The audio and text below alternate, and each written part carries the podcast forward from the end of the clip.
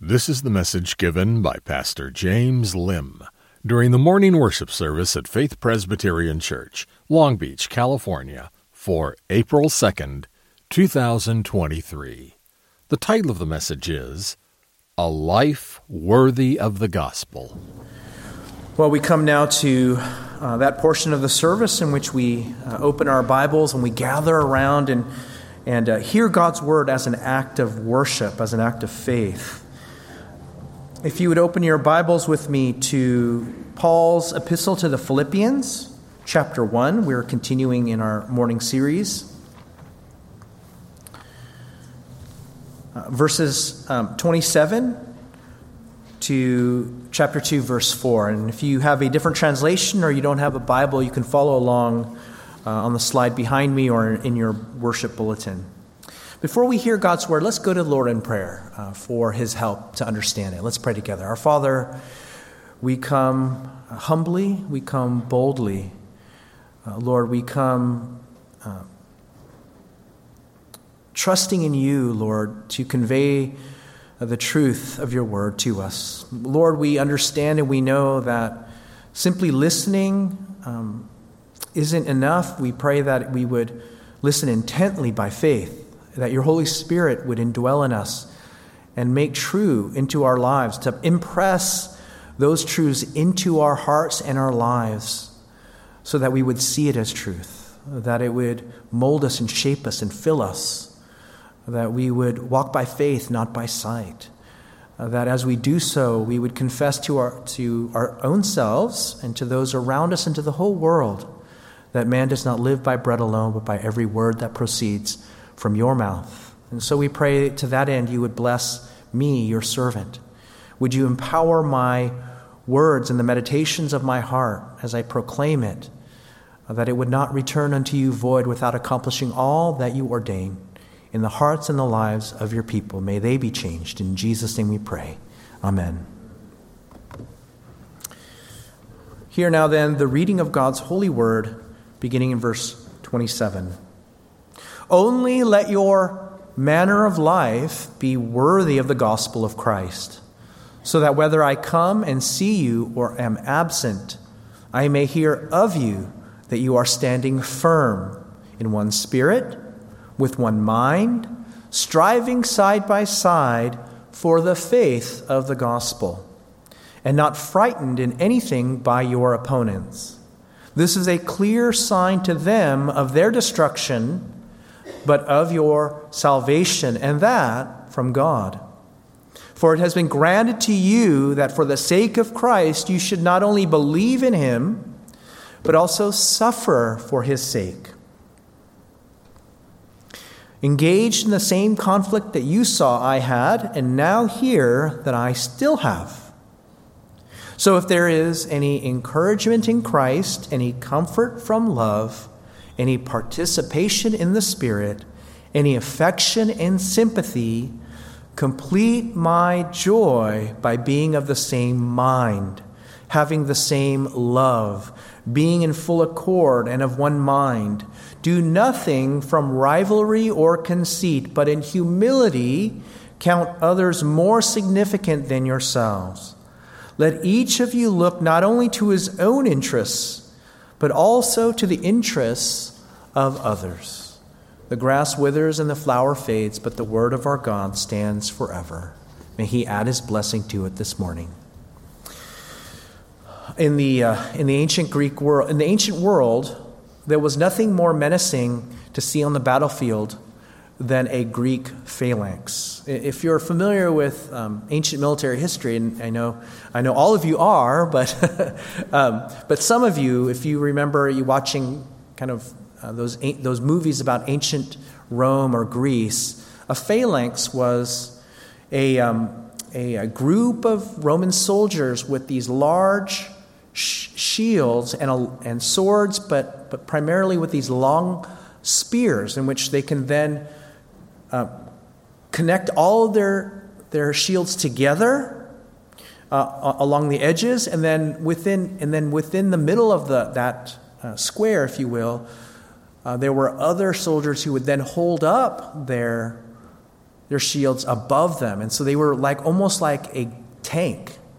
They were covered uh, and protected with a skin, if you will, of their shields. And then they would move forward, and people would slash, they would, th- they would shoot arrows, and they couldn't hit the soldiers underneath. And it was very menacing because they were like a human tank. And, and the, the reason why the phalanx was so effective was that these soldiers who made up that phalanx were disciplined. They were tight, uh, shoulder to shoulder, shield to shield in their formation.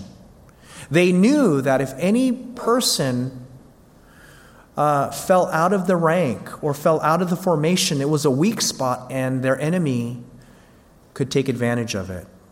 And so the key to that, their, their prowess and their effectiveness was their unity. That they acted as one, together, as a team. And so they marched and pushed forward as one. They fought and they repelled their opponents as one. They lived and they died together as one. And so, as they stood firm and held together, they stood firm and faithful. And if they did that, they would win the day. But if they fell apart, then they would most likely uh, be overcome. And the Church of Jesus Christ is very much like that. We are like a, a phalanx of, of soldiers of the Lord Jesus Christ. Uh, not too long ago, I went through the full armor of God. And the backdrop of that imagery is a phalanx with a shield and a, and, and a sword and a helmet, a breastplate. Um, and the ancient Roman shields, they would have grooves along the sides so that they can connect together and push forward and get, have a little bit more leverage uh, for that shield wall or part of that phalanx. And so the church is very much like that phalanx in the world, in, in the kingdom battles that God has appointed to us. And so if we stand together, we will stand firm. We will stand as one. This morning, the Apostle Paul takes that imagery and applies it to the church, and he calls us to live in a manner worthy of the gospel of Christ. And how do we do that? By standing firm and standing faithful together in the gospel. And so let's look at what that looks like. Let, let, so, how do we do that? That's the question. First, we live in a manner worthy of the gospel as we stand firm together in the gospel. Beginning in verse 27, Paul calls us to one thing. Right? He's, he's just ex- explained how deeply he loves and yearns for the Philippian church, how he longs to see them with the affection and the love of Jesus Christ. And now, in his absence, he's giving them instructions to hold everything together, uh, to fight the persecution and opposition that they are probably facing, and he knows that they're facing, uh, especially since he is in chains himself in, in Rome. And so he says, Only let your manner of life be worthy of the gospel of Christ. He's, this is the one thing he wants them to, to see. Every, this, is the, this is the umbrella in which everything else he's going to tell them falls under. It's that one thing he wants them to do, and what is it? To, to live in a manner uh, worthy of the gospel. And so, what does that mean? It means standing firm in the citizenship that we have in the gospel, through the gospel. Uh, the word that Paul uses here to describe manner of life, right? It is an ancient Greek word from which we get the idea of politics. The manner of life in accord with our citizenship. In other words, when the Greeks use the word that Paul's using here, he says, a manner of life as a citizen of which they belong, and to live a life worthy of the gospel. In, the, in Paul's day, if you remember my introduction uh, to the book of Philippians, uh, Philippi was considered uh, an extension of the city of Rome They were so faithful to Rome during the particular wars that they had a special status that, uh, that if you were born uh, in Philippi as a citizen of Philippi, then it was almost it was as if you were born in the city of Rome. And so you have all the rights and privileges as if you were born in Rome. It was a an embassy, a, a slice of, of Rome uh, in the middle, on the coast of Greece. And, um, and so, so they had Roman citizenship. They lived, and so the Philippians, the Philippian people, prided themselves on that Roman citizenship. The whole city, the culture, the dress, the architecture, Uh, the very fabric of the city of Philippi was modeled after Rome. And so that's an interesting concept. That because their citizenship was with Rome, it was as if they were living in Rome in the middle of Greece. And Paul is taking that idea and turning it on its head and saying, rather than being prideful or, or caring so much about your Roman citizenship, living a life that is uh, worthy of your Roman citizenship in Greece, live a life that is in, in a manner worthy of your citizenship in Christ, in a manner worthy of your citizenship in heaven. To live a life uh, in a manner worthy of who you are in the gospel, who you are in Christ, what Christ has done for you. And, and implicit in that is, don't, is Paul saying is don't live in a manner unworthy of the, of, your, of the gospel that saved you. To live a life uh, that is inconsistent with your citizenship in heaven. To live a life, a manner uh, of life in which it was as if you weren't born again uh, as if you weren't saved, as if you weren't forgiven, as if Jesus didn't die for you, as if you weren't righteous in Christ, as if you weren't being sanctified by grace, as if you were not adopted as God's children.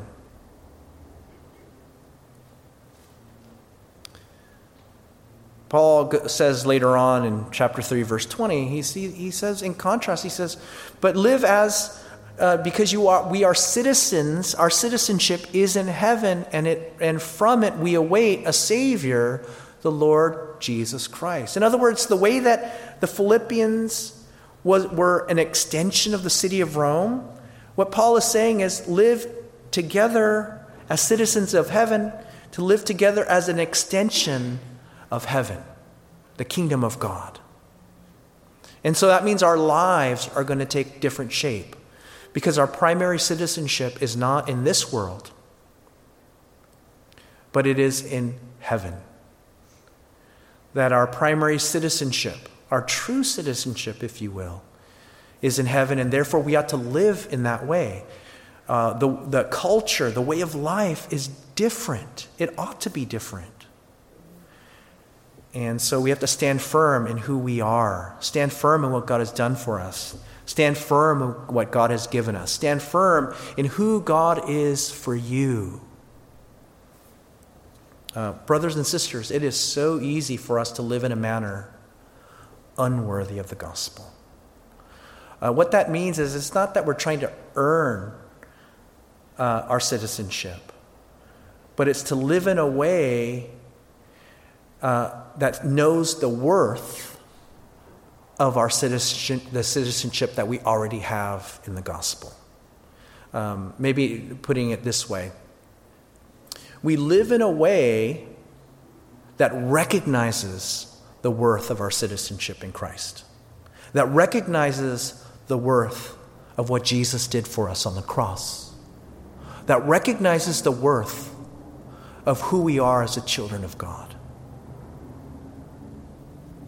Because it, when we think about the way that we live, we are all living in a way in which we recognize the worth of something. Right? If we recognize the worth of our home, right? And some of us, you know, in the past three years, our homes have really skyrocketed in value.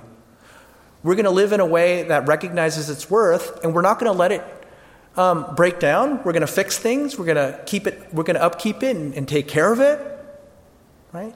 If we recognize the worth of our stocks, and we know that the upward trend is going up, and maybe, maybe for some of us it's going down, but if we know it's going to go up, we're not going to sell it. We're going to keep, keep, keep it because it's going to just continue to grow in, in its worth. Right? If we, if we find uh, our own worth uh, in, in something other than God, we're going to live in a manner that recognizes the priority of that worth. And what Paul is saying here is to live in a manner that recognizes the worth of Jesus Christ. And that ought to change everything our priorities, our decisions, our choices, the way we spend our money, the way we spend our time.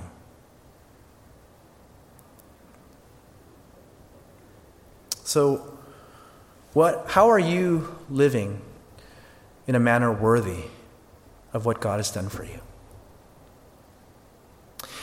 So then Paul now gives a little bit more meat to his bone to the bones of what he's saying here. And he tells us what it means then to walk in a manner worthy of the gospel. And it means standing firm together for the faith of the gospel. Look at verse 27. Right? This is what it means to live in a manner worthy of the gospel. It means standing firm in one spirit. Right? Look at what he says here. I may hear of you that you are standing firm in one spirit. What is that spirit? Uh, I think he, in every other section here, Paul refers to, whenever he refers to the Spirit, he refers to the Holy Spirit. And so he's reminding us that our unity is not in, in our social, economic, educational uh, class uh, or the, the, the, uh, the human ways in which we have in common, right? Our neighborhoods our, um, our ethnicities, uh, maybe even our language. What Paul is saying is our unity is supernatural and it is grounded in the Spirit of God that, that saved us, that rescued us, that caused us to be born again, that united us to Christ and made us one with Him. And in being made one with Him, we are made one with one another. It also means standing firm with one mind, right? With one purpose. When we're one in Christ, one in the truth of the gospel, one in mission and goal and doctrine, then we will think in the same way. We will um, will go together forward because our hearts and our minds are are one. You know.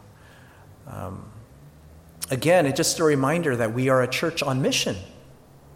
We have to remember the great commission that God gave us, that Jesus gave us, to go and make disciples of all nations. And that we can't let uh, our mission drift. We can't go into all, all kinds of other things that take away from our primary mission. And, and yes, that mission has different ways in which we manifest it, but it's so easy for us because we're sinners and we take the gospel for granted, we take our church for granted, we take our community for granted that we begin to see everything uh, in terms of what, what it does for us, not what we do for the Lord in terms of mission. And so we stand together. We stand together. We, like, uh, like that phalanx, with one mind, as if we are one person, right? Rather than going all different ways we, we go together with one mind, one purpose. And it also means that we will stand firm. If we stand firm in one spirit and in one mind, then we will stand firm side by side for the faith of the gospel. And here Paul is using athletic and military language. And so he's saying, like wrestlers, we strive or we struggle together against our common foe. And like soldiers, we fight side by side, shoulder to shoulder on the battlefield, holding the line uh, for the faith of the gospel, lest our opponents come and break ranks, help us make us break ranks and go right through and destroy everything. See, the point is, we have to stand firm together for the faith of the gospel. The reason why we are a church of Jesus Christ, the reason why we gather as a community, it, let, me, let me put it this way it's not so that you can be a religious consumer of Christian knowledge and truth. Uh, you come to church not uh, as, a, as a Christian consumer asking, What can the church do for me?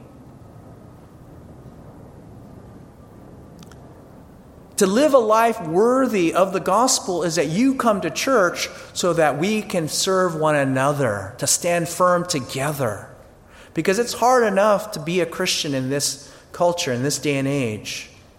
And it's harder to do it all by yourself that we need one another. We need to encourage one another. Uh, I still remember playing high school football. And uh, we had, you know, I, I, I, was a lineman, and so I was the center, and I would snap the ball. And I remember how, how hard it is to protect the quarterback if there's nobody next to you to kind of build a human wall, if you will. Because once you, you kind of venture into your own thing, then someone can just go right around you. And so the, the Lord is Paul, the, the Apostle Paul is calling us to stand side by side to help us up uh, and to, to use us, to use our unity uh, to, to fight for the gospel and to take the gospel out so that others can hear it. And so uh, you are each and every one of you integral uh, members of the church. We, you know, maybe some of you feel like, you know, if, if I, um, if I stopped coming or if I left the church, you know, nobody would notice. Nobody would care. Well, according to Scripture, you are absolutely essential to the life of our church, and I hope you will see that.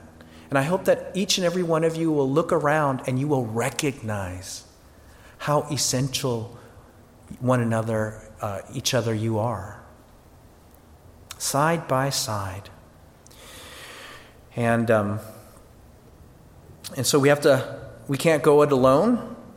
We have to stand firm in one spirit that leads us to Christ with one mind to give us the mind of Christ, striving side by side like that Greek phalanx for the preservation and advance of the kingdom of God. And so, as we do this, we show the world who we really are. Uh, as we stand firm together in the gospel, Paul goes on to tell us that we become a sign of the gospel, a sign of salvation in the gospel when we stand firm. Look at what he goes on to say. And not frightened, verse 28, not frightened in anything by your opponents. This is a clear sign to them of their destruction, but of your salvation, and that from God. See, when we stand firm together, it gives us the courage to stand against our com- opponents. Paul says it's a clear sign to them, then, also of their impending destruction. It's a kind of judgment, a preview of the judgment against them that when they're trying to frighten us, intimidate us, when they see that we're not intimidated, we're not f- frightened, they realize that they should be the ones afraid. Not, not that we're going to do any harm to them, but, but these people, you can't intimidate them because their fear is not us. They fear God more than they fear us. And if they fear God more than they fear us, and we're the ones who are trying to intimidate them, then we should be afraid too. Like, deathly afraid. Um, and we know this from our own experience. If you've ever played sports, uh, and an opposing team throws the best that they have against you to intimidate you, to make you afraid, and, and you don't even flinch. You know, they're the ones who end up being intimidated. Like, what? We've, we've thrown everything but the kitchen sink at them, and, and they haven't even blinked. Like, what do they have? What's their secret weapon? You know, they become the ones that are afraid. And they're the ones who get scared when we're the ones who are not scared. And not only is it a sign to them of their destruction, but it'll be a sign to them and to us of our salvation which is from God. See, again, our, when we are not frightened and we stand uh, faithful and courageous, it's a supernatural work of God working in our hearts. To be, to be surrounded by our enemies, being persecuted, being threatened with torture and, and jail, uh, social, uh, and becoming social pariahs, being pushed to the margins of any culture and society because we're followers of Jesus. And when we are the ones who are not frightened, people realize that their salvation is is not what we can take away.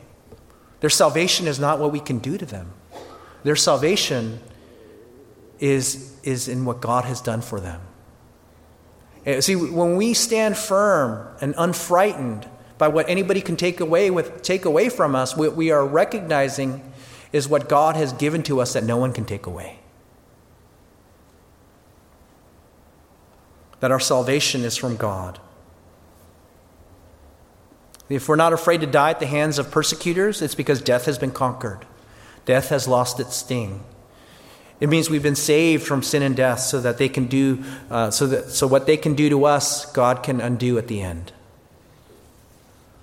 And it doesn't even have to be death, it could be just cultural, social belittling. If people see us as social pariahs, yet we exude, uh, we all exude a joy that transcends social acceptance, then it's because our acceptance is not from society, but from God. Our salvation is not from people, but from the Lord. And that's how people know that we are saved by what we are afraid or not afraid of. This is why we must do everything we can to stand firm in the gospel. This is why we must do everything we can to gather every Sunday around God's word because we need to be reminded of the salvation that we have that no one can take away.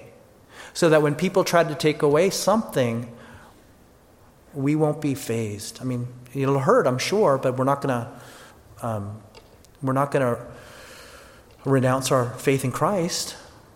Can't take that away. They can't take away our, the treasure that we have in Christ. We can't, they can't take away every spiritual blessing that we have in the heavenly places.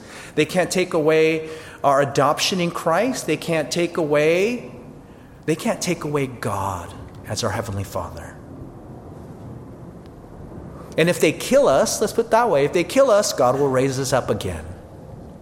Do you see that? So, so it is a sign of our salvation from God. And so maybe this is a challenge to you here.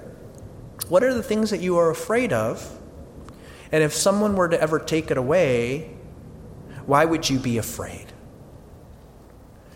Uh, can I just encourage you and challenge you to, to, uh, to, you know, just maybe have a thought game, right? What if, take something that you love so deeply and, and, and think about it. Like, what if you were, it were, what if you were to lose it somehow?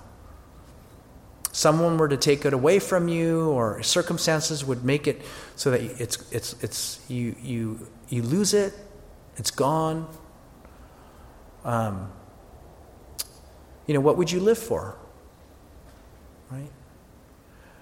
Or if, if, if you recognize that what you have in God can never be taken away, then, then you can have a security that only Christians can have.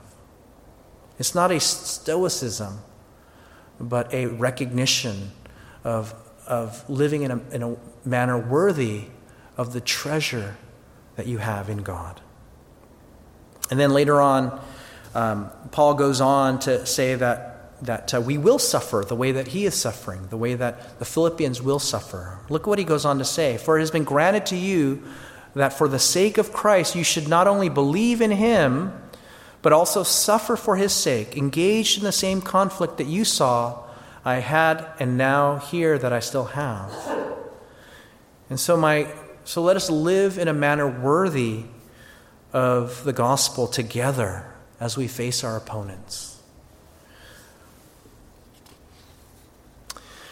Uh, let me uh, just uh, summarize a little bit uh, from verses 1 to 2, uh, 1 to 4 here. Um, let me just introduce it because we're going to be talking more about uh, setting the stage then for, for what Paul tells us in verses in chapter 2, verse 5 to 11 in, in the great hymn of Christ's humiliation and exaltation. And so I'll be preaching on his humiliation for Good Friday and then his exaltation uh, for Resurrection Sunday. And, and it, it, just worked out in God's providence so well, so perfect for this season. But, um, but let me just summarize here that Paul then turns from uh, standing firm against our opponents in the face of persecution, and then he turns now from the outside to the inside in standing faithful in serving one another in the church of Jesus Christ, to serve faithfully one another because of the gospel.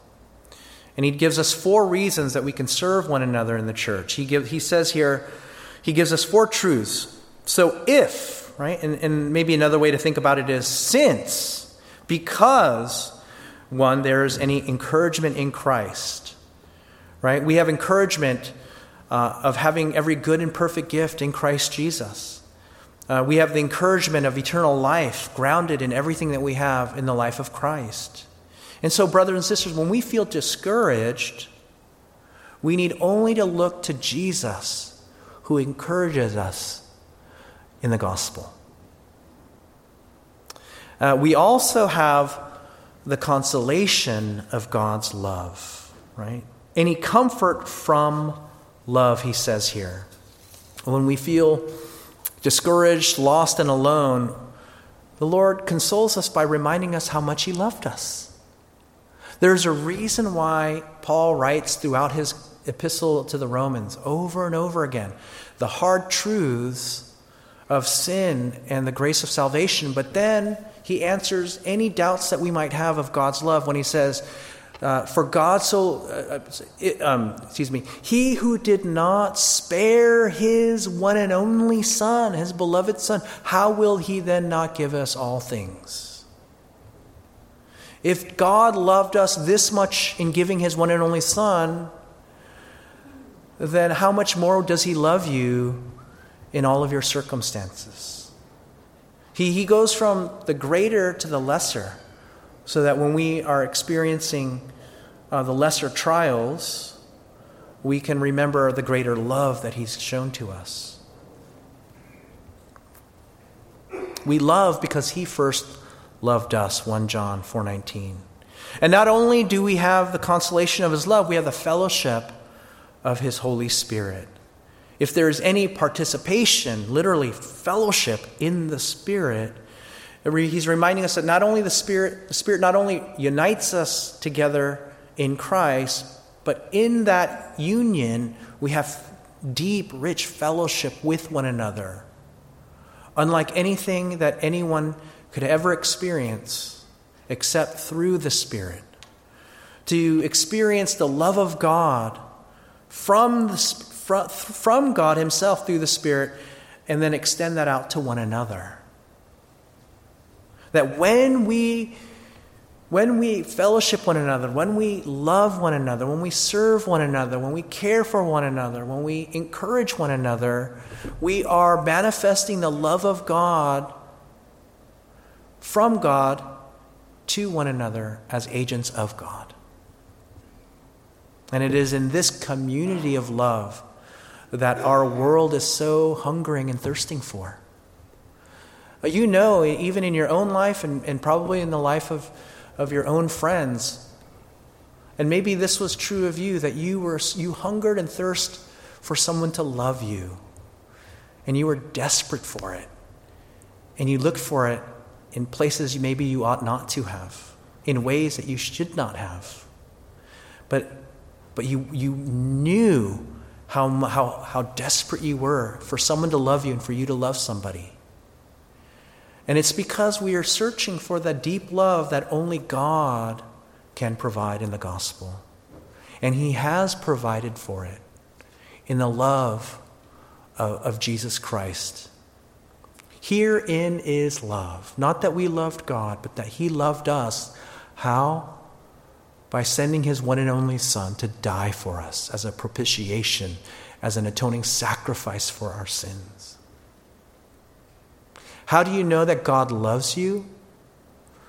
Just look at what He did at the cross as an expression and a manifestation of the greatest act of love There is no greater love than this, than someone lay down his life for those whom he loves. And so then we share in the affection and sympathy in Christ out of that love. And, and this echoes the language that uh, Paul says about um, uh, I yearn for you with the affection of Christ. And then he says, complete my joy. And how do we do that? By being of the same mind. Again, he's repeating what he said earlier uh, in, in, at the end of chapter uh, 1 having the same love, being in full accord uh, of one mind. And then he goes on and he says, Humble yourself.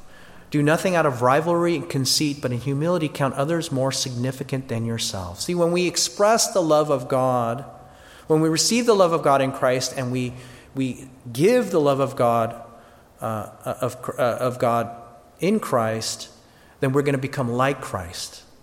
And we're going to humble ourselves and serve others. We're going to, we're going to look to their interests more than ours. And we're going to look at that uh, this Good Friday. But let me close uh, by reminding you to live in a manner worthy of the gospel uh, by which you were saved. Not because you earned it, not because you are worthy of it, but because you already have it. And so we live in a manner worthy of the gospel which we have already received. We live in a manner recognizing its worth. And this is what it means to not only be saved by grace, but to live by grace. We live in a manner consistent with, that, with the grace that we have received because it is precious to us. It is worth everything to us.